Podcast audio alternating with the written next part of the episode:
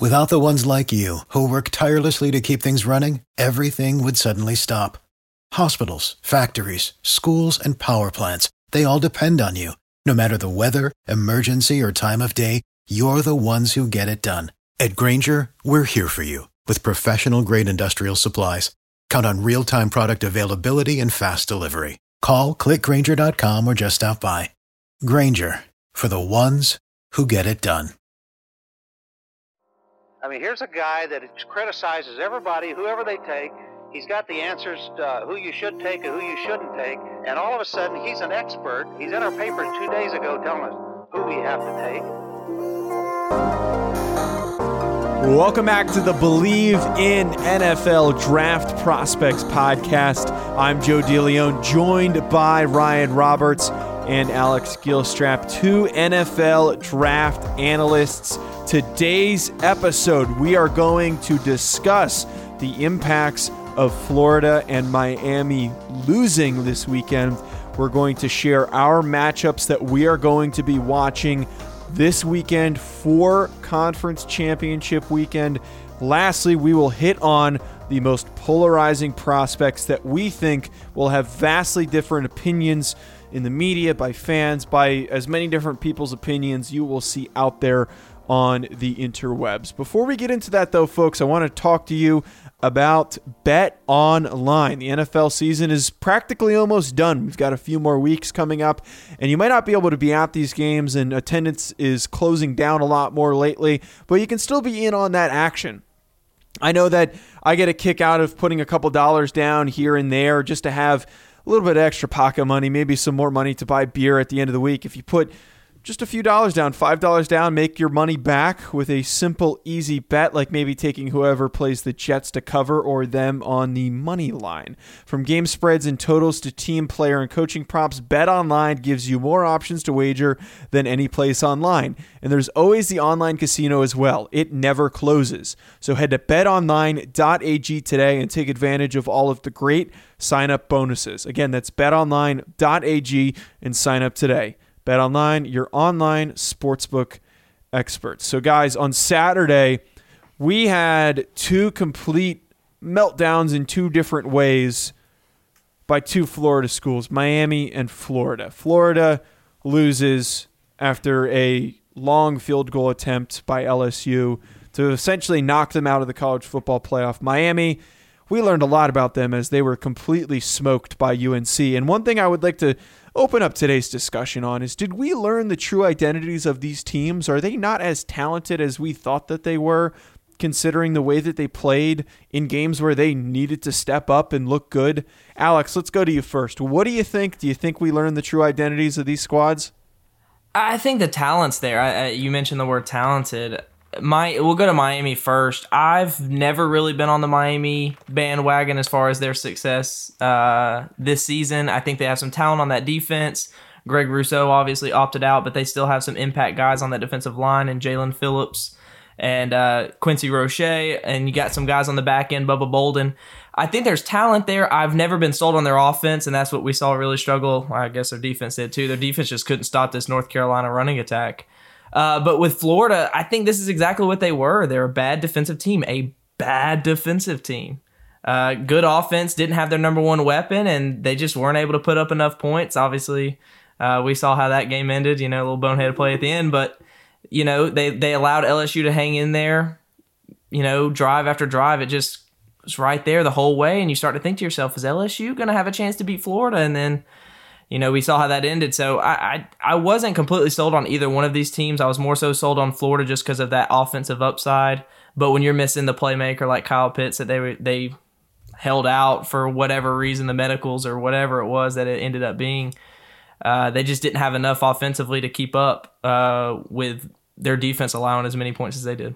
I mean, I mean, come on, man. Miami has always been a fraud. They haven't beat anybody this this entire season me and Joe talked about this. What was it yesterday, Joe, on Locked on Irish? Like, it's just, dude, like, Jalen Phillips, I like a lot. Defensive end. I like him a bunch. I'm a little lower on Quincy Roche. I like Bubba Bolden at safety, though. There's a couple guys in that defense.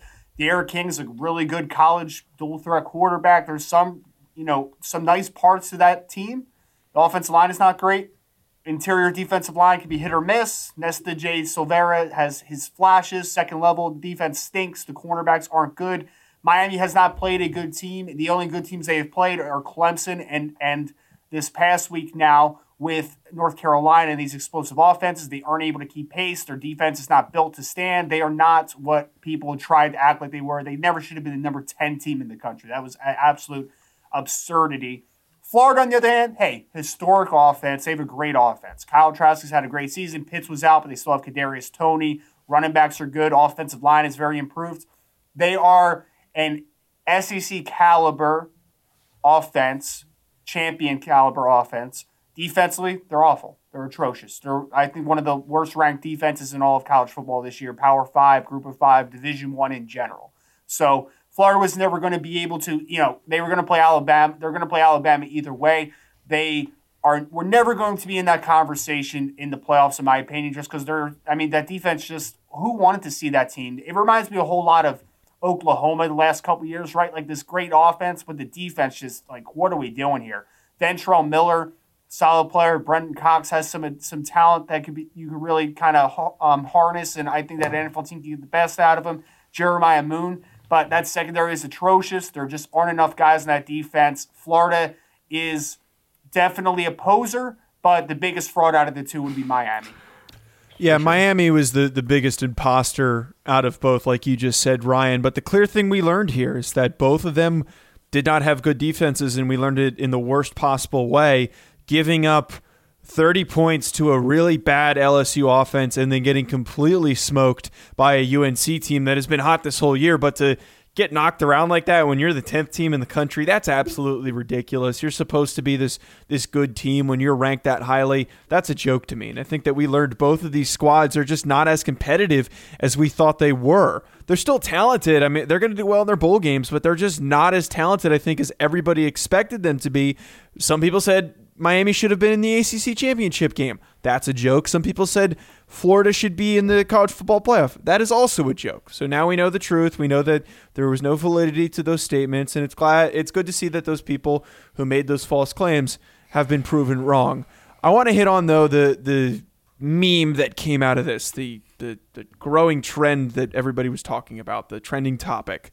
Marco Wilson at the end of the game. Game's pretty much over. He decides to pick up an LSU player's shoe and chuck it as far as he can down the field. That results in a penalty to set up LSU in perfect position to kick a field goal. That's a pretty stupid decision. Some people went as crazy to say that they should take his scholarship away.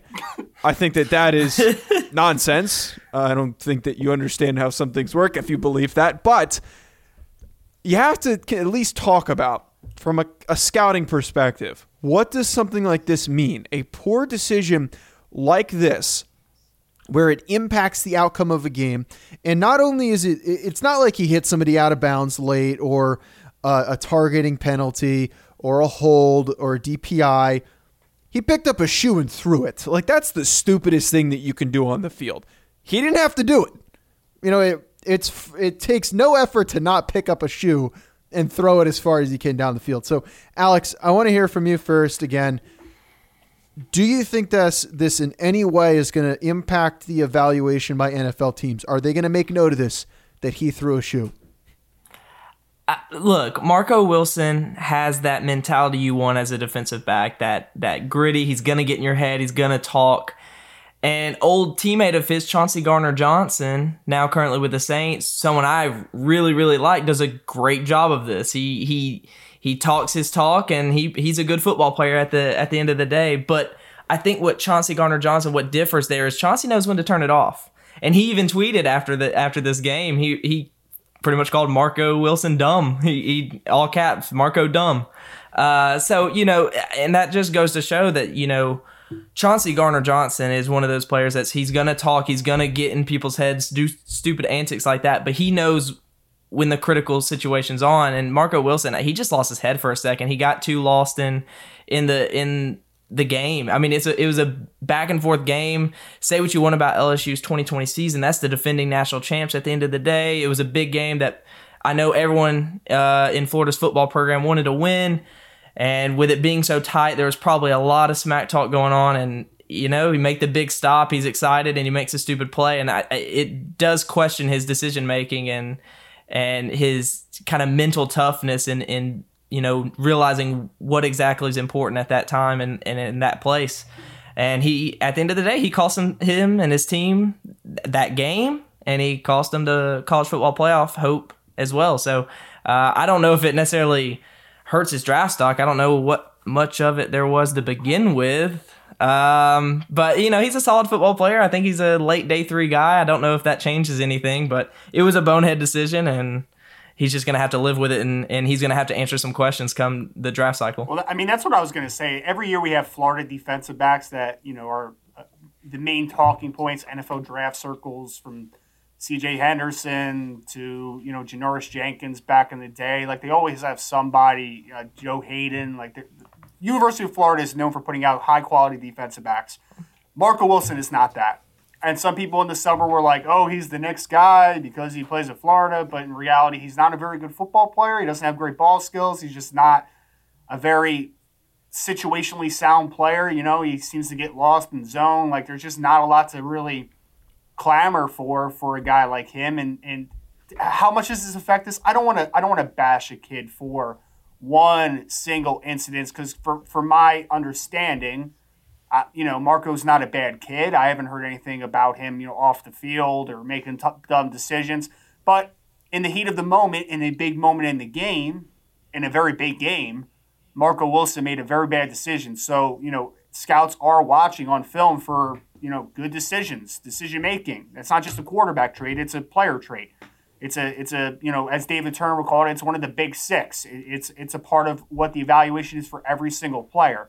So is it going to hurt him for, to a degree? Yeah, some scouts are definitely going to make notes like this guy needs to be more aware of the situation. He needs to keep his, his attitude in check. He needs to keep his his emotions in check in a tough situation. And it was a very unfortunate ending to that game and an unfortunate play, uh, play for a player that has not done anything this year to help his stock at all.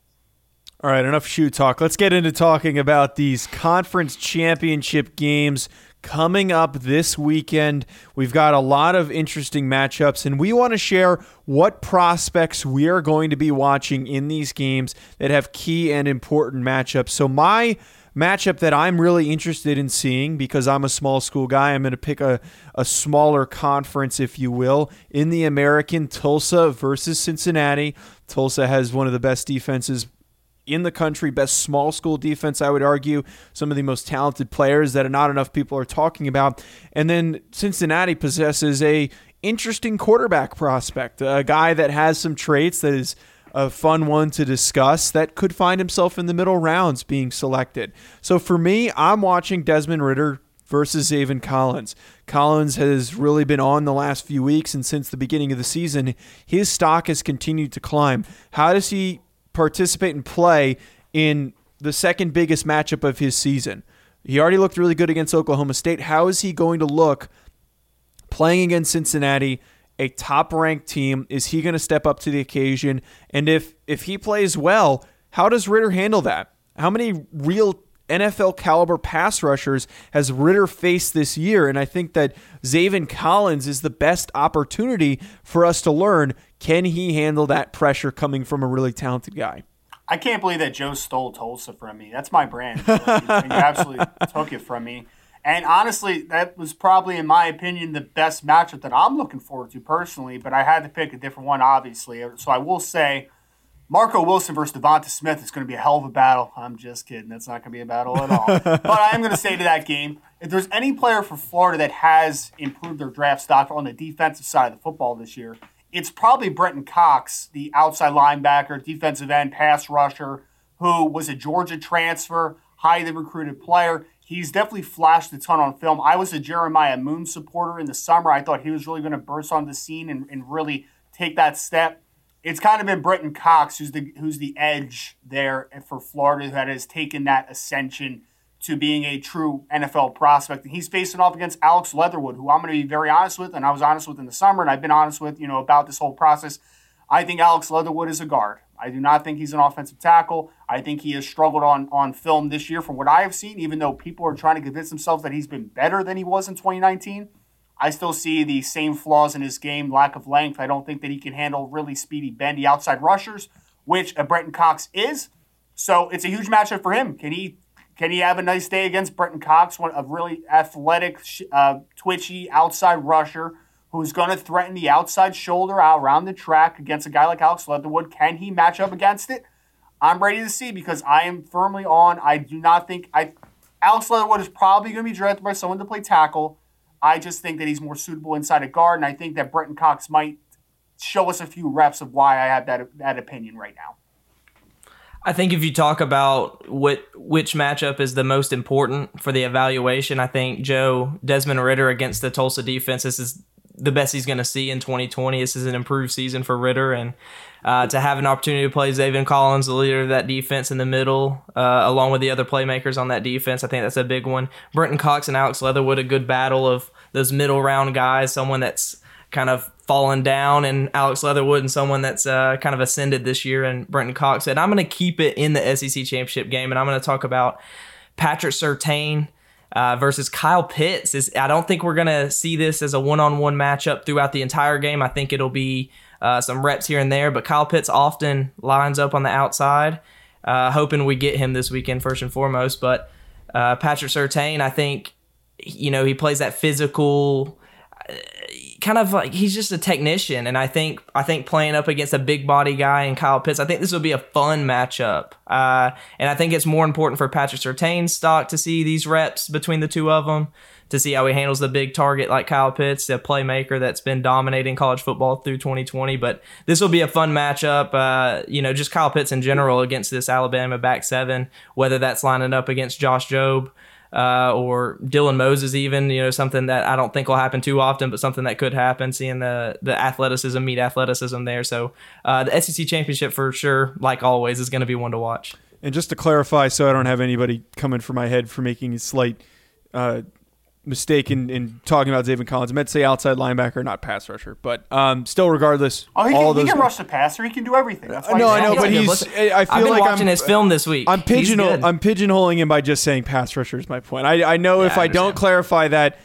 uh, Somebody who listens will be like, "You don't know what you're talking about. You just said this, this, and that." I just, I'm making well, sure. Well, Joe, so, some people want to pigeonhole Micah Parsons by just calling him a pass rusher too. That's true. I was is about to bring that up. That's so- true. That's true. Defensive player. Let's go with that. I think that's a much more fun. He's a very good defensive player. I can agree. yeah, he is. Speaking of polarizing responses, let's get into talking about some polarizing prospects. So, one of the Oh, things that the way our group chat works, we we talk about. Yeah, thanks for thanks for letting everybody know I transitioned. That was good. That was fun. One of the things that we do in our group chat is is we'll just have discussions over various things. And one thing that was brought up this week, and it tends to carry over into the show, we were talking a little bit about some polarizing guys. So I, this excited me and made me think, let's talk about some polarizing prospects that are going to have vastly different opinions based on what people like and maybe what people see on film. I want to bring up first Trey Lance. And I know that Ryan, you said this before the show. You said that NFL teams know what Trey Lance is. There's not going to be a lot of difference. And I don't disagree with that. But I think when you get to media evaluators from major sites, you're going to have a lot of swinging pendulums when it comes to his draft stock. I think some people are going to have him as that clear cut third guy in the class. Others are going to continue to, for whatever reason, push Zach Wilson and Kyle Trask ahead of him. I can see maybe Wilson more often than Trask, but there still seems to be that conversation where people are not entirely sold on on Trey Lance because he hasn't played that much and he played at a small school. That tends to be a reoccurring theme, but I really do believe that, that things are going to be all over the place. Is he a top 10 quarterback prospect, which I think we'll really see a ton of, or is he an early second round prospect? I, th- I think that's where we're going to see that mix of, of varying levels of draft stock. Now, Alex, you're kind of in that, that same boat with Gregory Rousseau, and we were talking about him this week, and he kind of was the inspiration between this. Why do you think that he's going to be polarizing? I, I don't know if he's gonna be polarizing. I just view him differently. Is more how I took took this one. Um, kind of went through his final film eval, and I just got. I just want to talk about Greg Rousseau a little bit. I have some things to get off my chest. Look, Greg Rousseau is first and foremost. look, Can we talk about upside and potential? Do y'all believe there's a difference between upside and potential? Because I, I, I, I think of them differently. How so? They're in a different lens to me. I think of when I use the word upside, I'm typically talking about scheme dependence. Like if he's in this offense versus that offense, you're you can see different uh different products. Whereas potential is someone that no matter where he goes, he's going to take time. He you know he has that potential, but it's going to take him time to to work on the technical side or whatever it is that he needs to do. Whereas I think of upside, you know, I'm thinking Kadarius Toney in this o- offense has a lot more upside than in this offense, and that's maybe that's just the way I use it. And and I just want to differentiate those before I go into this point that Greg Rousseau has a lot of potential. However, unlocking that potential to me is not a one year one year thing. I think this is I think unlocking Greg Rousseau's potential is going to take four years. I just, I, I, I really do. I, I don't think this is a one to two year fix. I don't think he's going to turn into an all pro in his second or third year, like we see from these top 10 edge rushers that we see in the NFL draft as of late. I think this is, this is someone that's going to take a few years. And that begs the question is he worth a top of the first round pick? Because you think about it, you are spending that top of the first round pick for a four year window of a rookie contract. Five. And if it takes Five. four to five, yeah, well, yeah, five with the five with the the team option. So four to five years, and if it takes you three to four years to to get this guy to where you want him to be, at that point you're getting a one to two year window where he's worth it, and then you have to pay him. And I just think Greg Rousseau is not going to allow you to.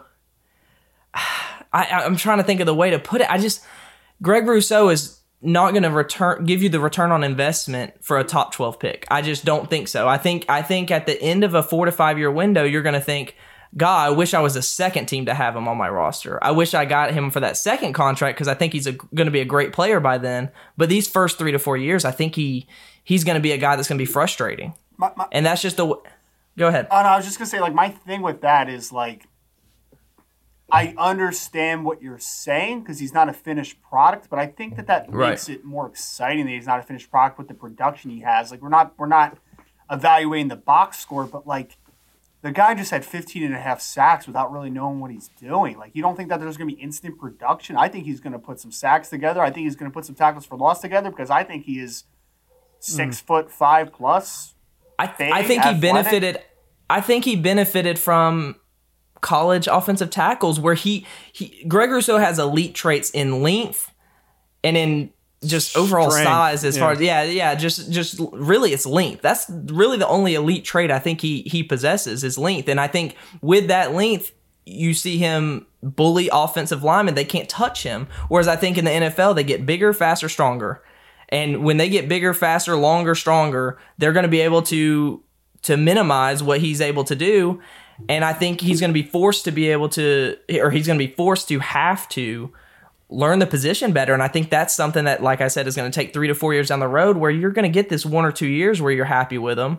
But at that point, it's going to be too late. Well, I, I would argue that he currently right now didn't play, and all he's doing right now is working with a position coach. I, Ryan true. said told me the position coach he's working with is is one of the best ones right now, pass rush coaches in, in in Atlanta. I forget the name, but all he's doing right now is focusing on that. He's not playing a season. He's just focusing on that.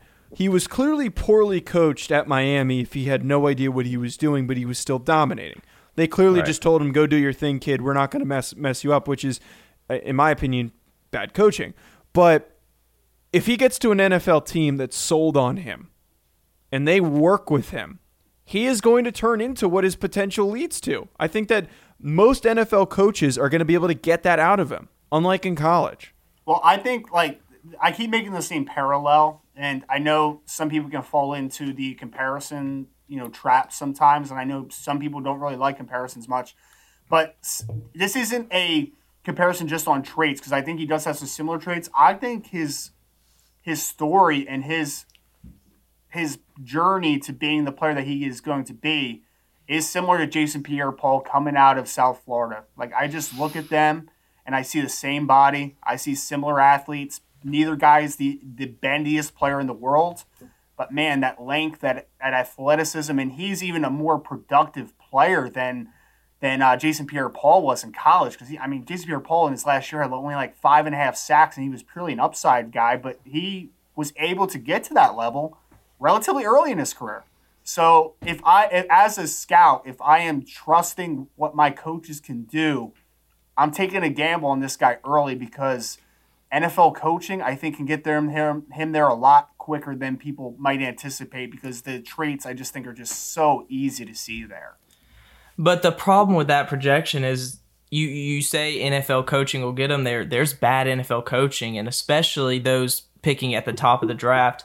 Look, I think he's. I think the problem with me is I'm not willing to bang the table for him. I'm I'm hesitant to bang the table for him in that upside because I think he's his success is dependent on where he falls, where he lies. And and that's true with any player and to some degree. It's true everyone, you know, where they where they end up is you know, kind of has a say in what their how their career pans out, especially early but that's just someone I, I, look as a as a someone that does this for the media. I'm not doing it for a team that's trying to project who's going to be the best. It, I'm hesitant. I'm hesitant to to bang the table and call this guy a top 10 guy in the class when he can go one place and yeah, he can get to that 15 and a half sacks in maybe a couple years.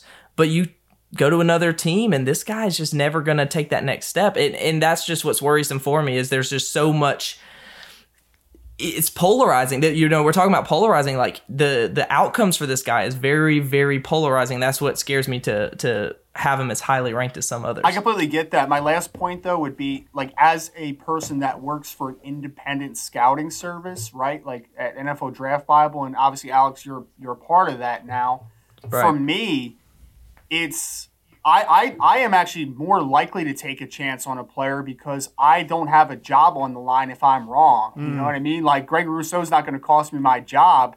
It's either going right. to make me look very smart or it's going to make me have a miss, which everyone has either way. But it, with no money on the line there, I'm more likely to take a gamble on a guy this athletic, and that's why the similar thing with Trey Lance too. It's like I'm if I'm taking a guy early, and I look at Trey Lance and I look at Zach Wilson, I'm taking a gamble on Zach Wilson because my my job's not on the line, and I think that the upside is higher. I'm if I'm especially a quarterback position, like I am going to swing for the fences. I'm not just going to play for singles and doubles. Like I am going to take all the biggest chance in the world. So Gregory Rousseau, I'm going to take the. I, I see I see some people say like, oh, it isn't maybe Quincy Roche is better than him. Well, no, one he's ooh, not. Ooh. One he's not, no. but you know it's out there. It's out there because yeah, it is. He's, it's bad. He's more polished and he's more refined. But hey, man, at that position, I'm going to take a gamble on the upside there. So. All right, Ryan, who's your guy though? Before we get to stat sheet stuffers. This was Alex's fault, man. He got us really sidetracked there. My guy. Yeah, you, you, got us all riled up. I know. I mean, he wins then. He picked the most polarizing guy. He did. Yeah. he did. We had a conversation. well, at this week's scouting meeting, I brought this guy up, and I think he was number 24 on my board, and I felt like he was low even for that. And that was Andre Cisco, safety from um, Syracuse. Now, he's not going to probably be the 24th pick in the draft or top 25 pick in the draft in general because he's hurt, coming off an injury. We'll see if he's able to test in some capacity before the draft, what, what the draft process is going to look like. For me, I see special there potentially. I see impact in deep zone coverage. I see impact playing down short zones. I see impact in 20, you know, he had 13 interceptions in 23 career games or something crazy like that. This guy has the makings of a defensive playmaker on the back end in the vein of an Eddie Jackson or a Kevin Byard, like one of those types of deep rangy safeties. I think he's that caliber of player.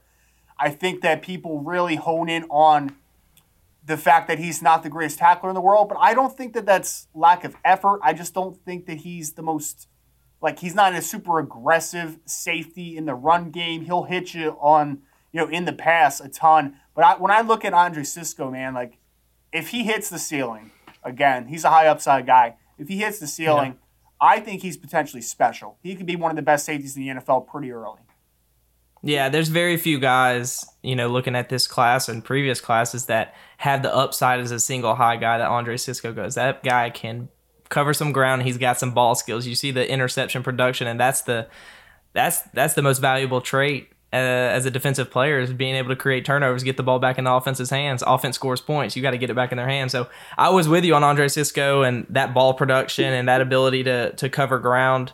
on the back end. Trevon Moehrig is going to give him a run for his money for me, but at safety one, safety two in that range. But Andre Cisco, yeah, that I think a lot of people are still missing out on what this guy can be, like you said. I like Moehrig a lot, man. I think he was like safety three for me leaving the summer. I, I was low on him, but I've come around. I've watched I watched some tape last week on him. I'm coming around he's on way better than Ar'Darius Washington. I'm glad everybody agrees with that finally. Well, I think five foot nine has something to do with that. Unfortunately, five eight and five eight and a half. Let's not give him five. Yeah, nine. well, yeah, I gave him some. That's a big safety right there. All right, guys, let's wrap things up with our stat sheet stuffers.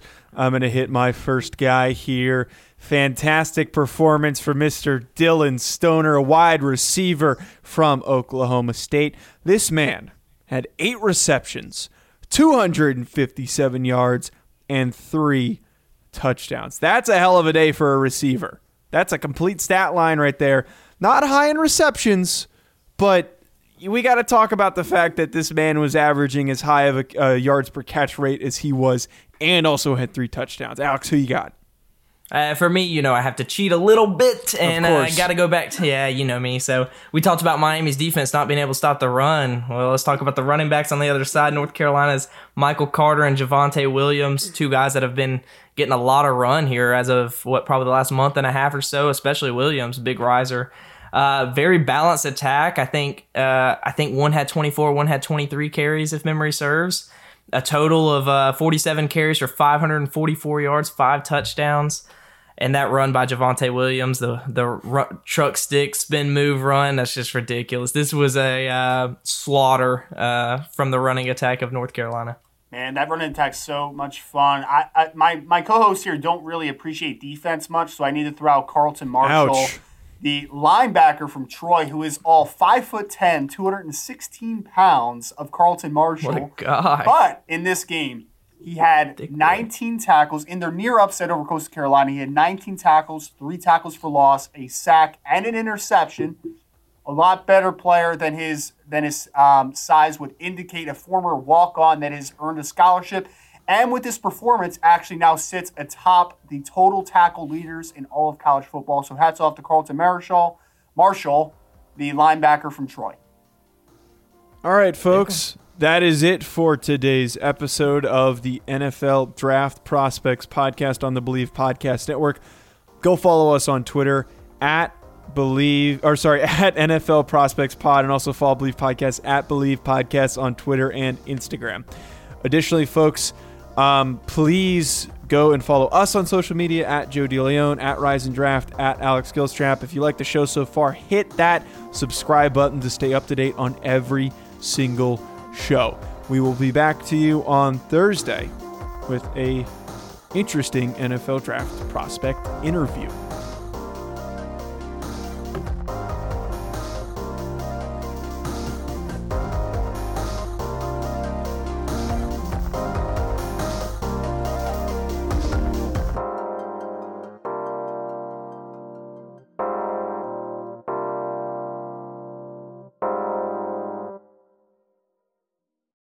Without the ones like you, who work tirelessly to keep things running, everything would suddenly stop.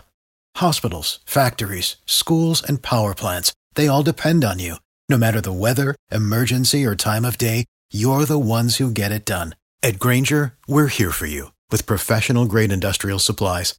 Count on real time product availability and fast delivery. Call click grainger.com or just stop by. Grainger for the ones who get it done.